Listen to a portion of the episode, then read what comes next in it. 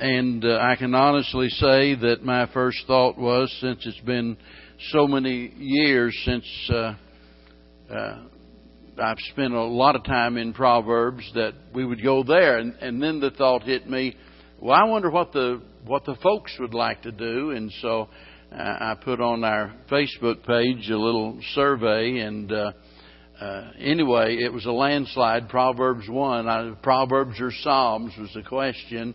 Yeah, one one lone vote for Psalms, I think. But uh, so anyway, that kind of confirmed the way that I was feeling, and uh, and I thought, okay, we'll get started on that Wednesday night. And then someone posted on there, said, you know, I'm working in Arwana, and I, I really I don't want to miss that. And uh, so I thought, uh, okay, uh, so we can wait and start Proverbs when Arwana's over. That'll be Not not too far off, but what, eight or ten weeks, something like that. And uh, so anyway, what I decided, I thought, okay, I've got another idea. We're going to start on Proverbs, but instead of doing it like we normally do, going verse by verse, uh, we're, we're going to start on, I had a series fifteen years or more ago, I guess, about some topics out of Proverbs. There, there's, oh my, you could go on forever. And so I thought, I'll teach some of these topics where instead of looking at one verse there, we look at all of the verses in Proverbs on that particular subject. And uh, so I thought, okay, we'll start that tonight. And then I thought, you know, we start that tonight, but next Wednesday night is our anniversary, and Bev and I are going to be gone.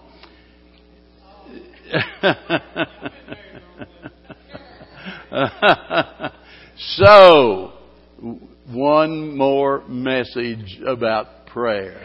Amen.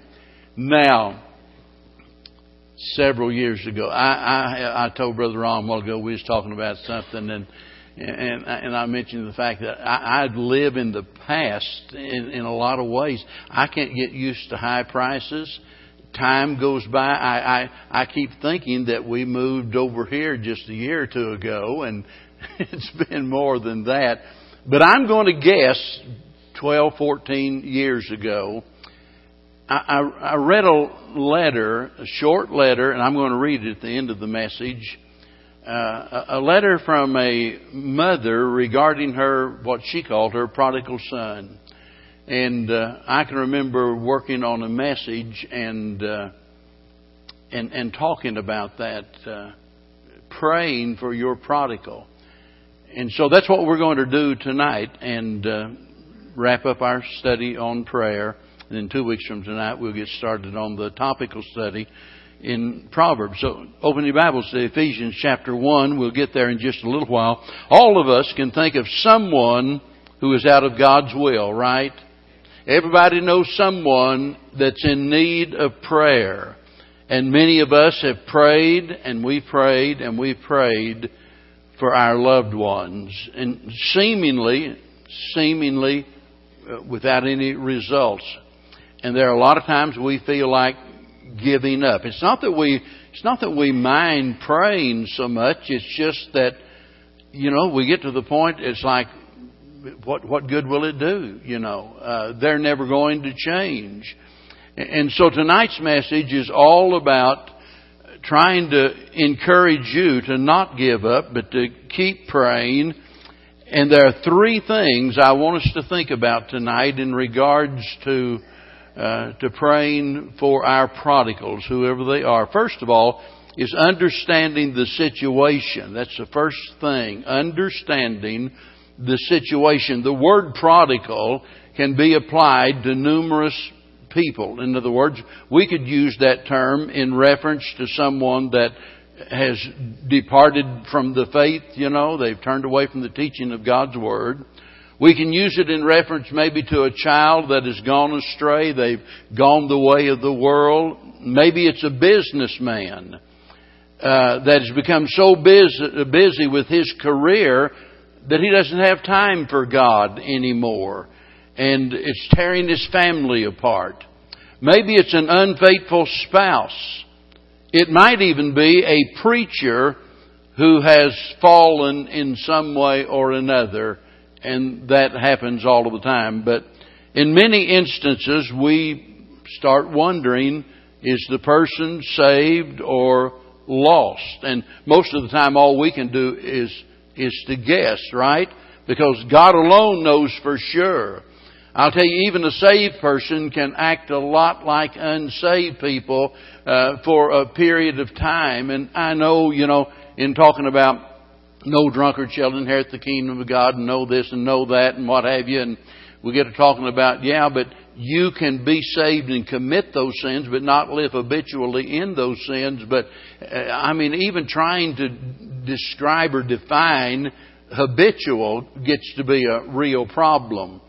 So, you know, we can just wrestle with this question over and over again, whether they're saved or lost, and God's the only one that knows. Uh, but but the, the, the thing of it is, we need to keep praying.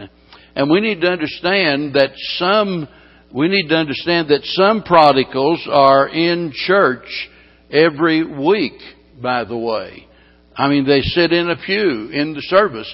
It's like talking about the prodigal son, and I've often said in regards to the prodigal son when he went in the far country, you can't measure the far country in terms of of miles. Uh, because whether it's a bar stool or a church pew, a person can be out of the will of God. And so naturally we tend to pray more earnestly uh, for those whose faults are obvious. And, and then we get down to that point like, what's the use? I, I, I, you know, there's so many things I wish I could say that, that I can't. I, I wish I could give some more personal examples and experiences and what have you, but I, uh, some things are better left unsaid. But uh, some people say, well, when will I ever get my children raised? uh, you really don't want to know that, because uh, uh, anyway... I think about the psalmist when he said, this is Psalms ten, verse one, "Why standest thou afar off, O Lord? Why hidest thyself in times of trouble?" Do you ever feel like that? That God's hiding himself? The heavens are brass. God's not talking. You just can't get through. The more you pray and the more you cry and the more you, you, you try, It, it just seems like things keep getting worse. So when that happens, what we need to do is to reorient ourselves by going back to the Word of God. And one of the best things that we can do is to consider the greatness of God's power. That's where we've got to keep our focus there, or we will eventually tire and give up.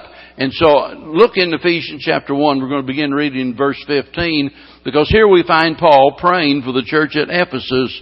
And he says in verse fifteen, "Wherefore I also, after I heard of your faith in the Lord Jesus and love unto all of the saints, cease not to give thanks for you, making mention of you in my prayers, that the God of our Lord Jesus Christ, uh, Uh, the, the Father of glory, may give unto you the spirit of wisdom and revelation in the knowledge of Him, the eyes of your understanding being enlightened, that ye may know what is the hope of His calling, and what the riches of the glory of His inheritance in the saints, and what is the exceeding greatness of His power to uh, usward who believe, according to the working of His mighty power, which He wrought in Christ when He raised Him from the dead and set Him at His own right hand in the heavenly places, far above all principality and power and might and dominion, and every name that is named, not only in this world, but also in that which is to come. And hath put all things under His feet, and gave Him to be the head over all things to the church, which is His body, the fullness of Him that filleth all in all. Notice verse number eighteen. We're talking about understanding the situation in praying for your loved ones that have strayed away from God, that refuse to come to God. We've got to understand the situation. Verse eighteen says, "The eyes of your understanding being enlightened." Remember the chorus that we sang, "Open, open the eyes of our heart, Lord." Really, you know, we think of that as just a little old praise course, but that is a profound truth. Open the eyes of our heart, Lord. This word translated understanding here speaks in regards to the mind as a faculty of understanding, feeling, desire, a way of thinking or feeling, thoughts, whether they're good or whether they're bad. All of this takes place in the heart, which is described as the center of our life. So what we could really say is that the heart has eyes. The heart has eyes. And that, that's why we sing that, that song, uh, "Open the eyes of our heart, Lord," because in reality, in the strict uh, uh, defining of that word implies that the Uh, the, the, the heart is able to see in the sense of understanding, grasping truth. But the problem is this, that a lot of people are blinded to the truth. Turn over to Second Corinthians chapter number four, Second Corinthians chapter four, and begin reading in verse number four. It says, "In whom the God of this world hath blinded the minds of them which believe not, lest the light of the glorious gospel of Christ, who is the image of God, should shine unto them. For we preach not ourselves, but Christ Jesus the Lord, and ourselves your servants for Jesus' sake.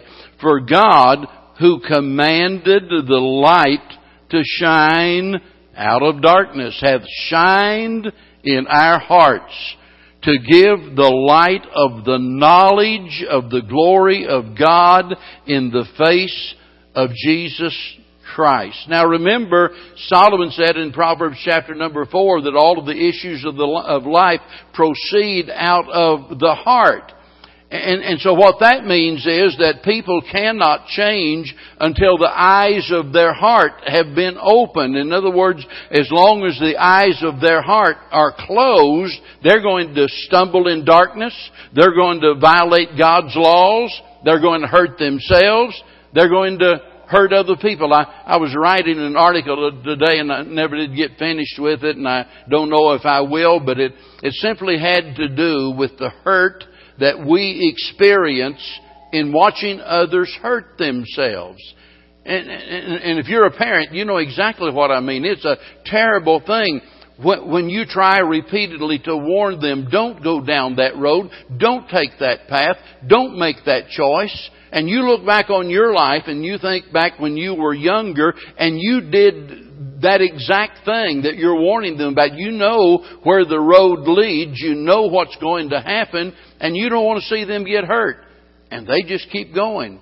And we ask ourselves, why do people do what they do? Well, it's simply because their heart is blinded to the truth. And he talks about, you know, Satan has blinded their minds to the truth. But what does God do? Well, he says that God shines the light. Amen? It's God that enlightens the mind. And that's the only way that we can open up their heart. That's the only hope, because only God can open up the eyes of the heart. And we don't want to ever forget that, because we can't do it. I don't care how hard we try. We can sit down and try to reason with them. You know, we can give them examples out of our own life. And all of those things are well and good, but but if their heart is blinded to the truth, we've got to have God's help. It's just that, that plain and simple. I think about, you know, whenever Elijah prayed for God to open the young man's eyes over in Second Kings chapter number six, and Lord, open his eyes, help him to see, you know, the army of angels that's around us, enable him to comprehend, to understand what the situation is. So if we're dealing with a wayward child, an unfaithful spouse, or whatever the situation might be, we've got to understand the situation and realize why they're like they are, because what we generally do is spend all of our time and exhaust all of our energy in dealing with the fruit of the problem instead of getting to the root of the problem.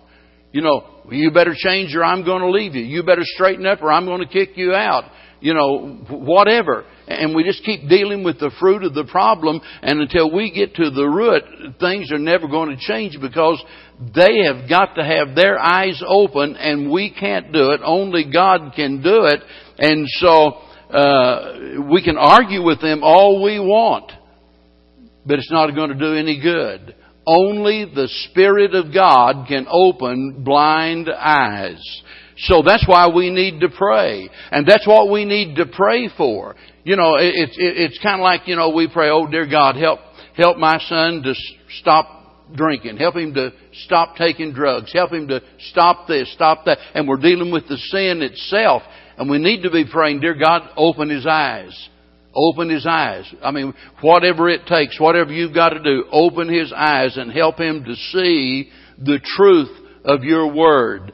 Because even God does not force people to change against their will. You know, we want to see people change. That's why I say all the time, you can't control people. You can't change people. Your kid can run away from home tomorrow. Your spouse can dump you tomorrow and move out. You can't do a thing in the world about it. Uh, you can do something, you'll end up in prison, but you're not going to be able to do anything to stop it, you see.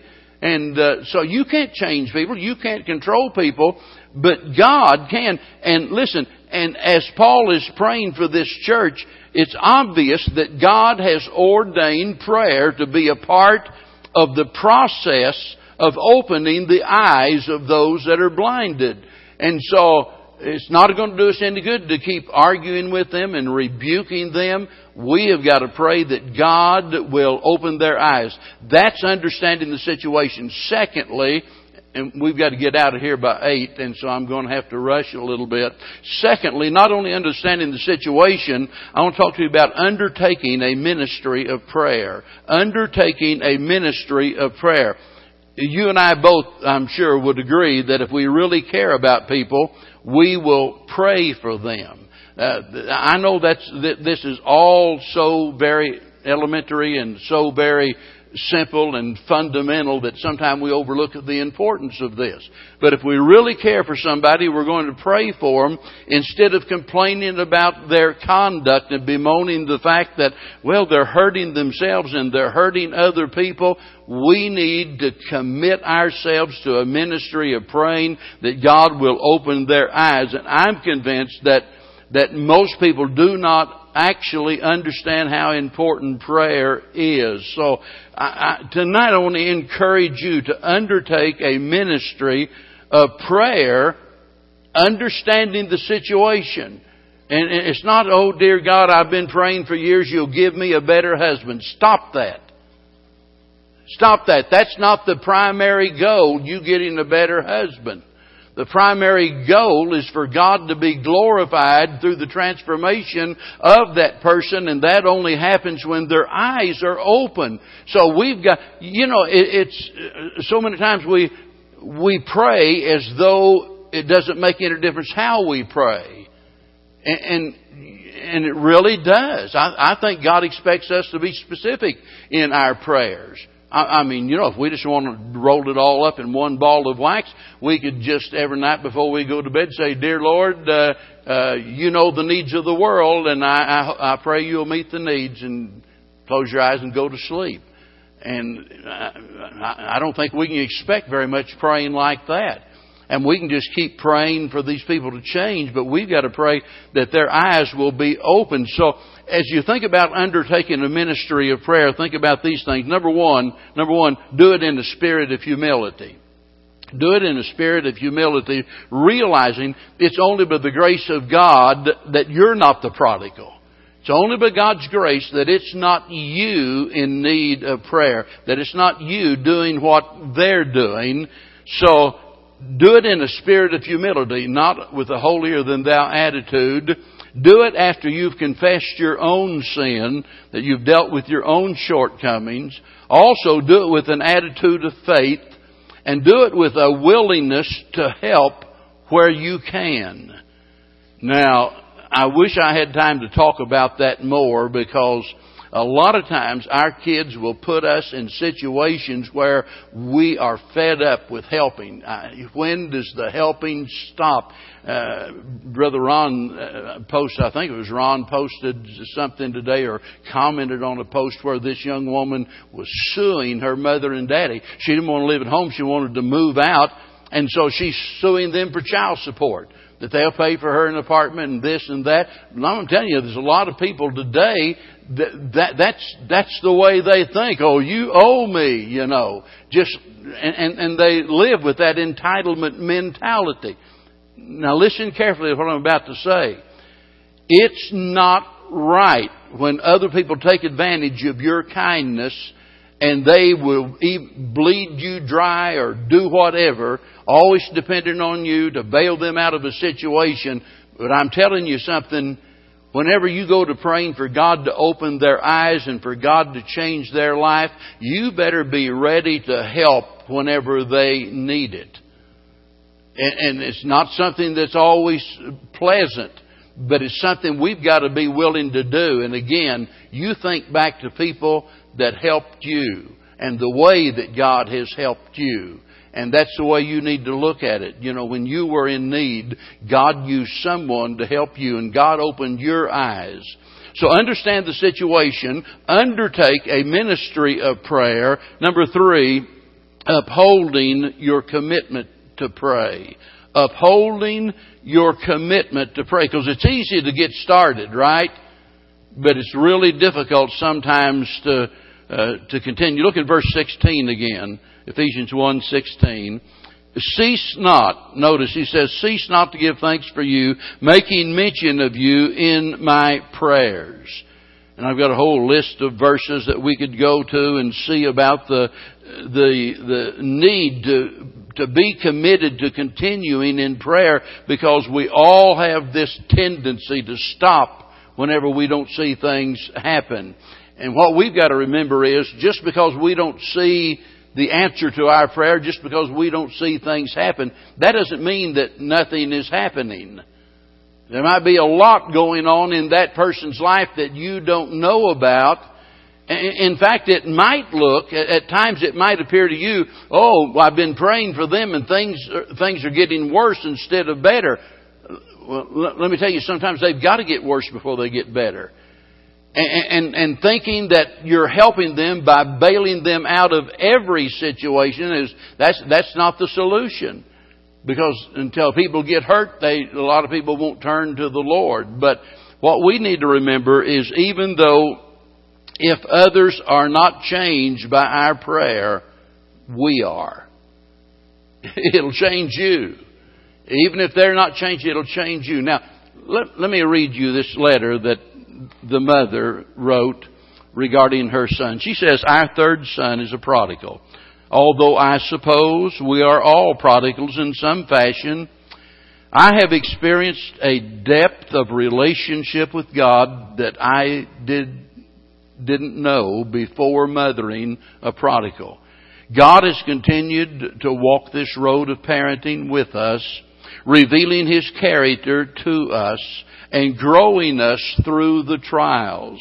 Before, I didn't understand the joy in trials that James speaks of quite like I do now. It is an opportunity to become mature in our faith as we have heartbreak and disappointment in different situations. I thank God for our son, actually. He has been and is the iron that sharpens me. I trust that God is working deep in his heart. Even though the outside doesn't often look that way, I believe that someday his eyes will be opened and God will remove his heart of stone and give him a heart of flesh, and the renewing of his heart and his mind will be a great testimony to God and who He is. And, and I remember the first time I read that letter, and I was so impressed by the fact that she was emphasizing, yes, I'm praying for my son. Yes, I believe that eventually God's going to get the victory, that, that God's going to change his life. But meanwhile, what's going on? God's changing me, she said. I now have a depth of, of a relationship with Christ that, that, that, that I never had before. And so as we commit ourselves to this ministry of prayer for those wayward people, the thing we've got to keep in mind is the power of God. Look at the, at the last part of chapter one again, where he says in verse number twenty, well, verse nineteen, he says, "And what is the exceeding greatness of His power?" That, that's what he's praying, that they will understand. That their eyes will be opened, that they'll understand the exceeding greatness of His power. To usward who believe, according to the working of His mighty power. Now notice this, which He wrought in Christ when He raised Him from the dead and set Him in His own right hand in the heavenly places. Boy, I'll tell you, if there was ever a time when everything seemed hopeless, when all hope, you know, seemed to be gone, it was when Jesus lay there in that tomb. You think about that. And the power of God raised Him up. And what Paul is saying to this church, the same Spirit that raised Jesus up from the dead, that same Spirit is in you as a believer. And if the Spirit of God is in you, I mean, look, it's it's unlimited, the great things that God can do. And so just keep your focus on the greatness of God's power. Commit to a ministry of prayer. Don't give up on these folks. Pray the right way, understanding what the situation is, that, that, that they don't need reformation. That's not going to help them. Even if you could convince them to, you know, to stop what they're doing and reform their ways, that's not the answer. The answer and the only permanent solution is for the eyes of their heart to be opened up to where, as a result of that, they have a right relationship with the Lord Jesus Christ and become a new creature. And then everything falls into place and takes care of itself. Thank you for staying with us throughout this journey on the subject of prayer. And I hope that uh, I hope you'll be with us in our study on Proverbs.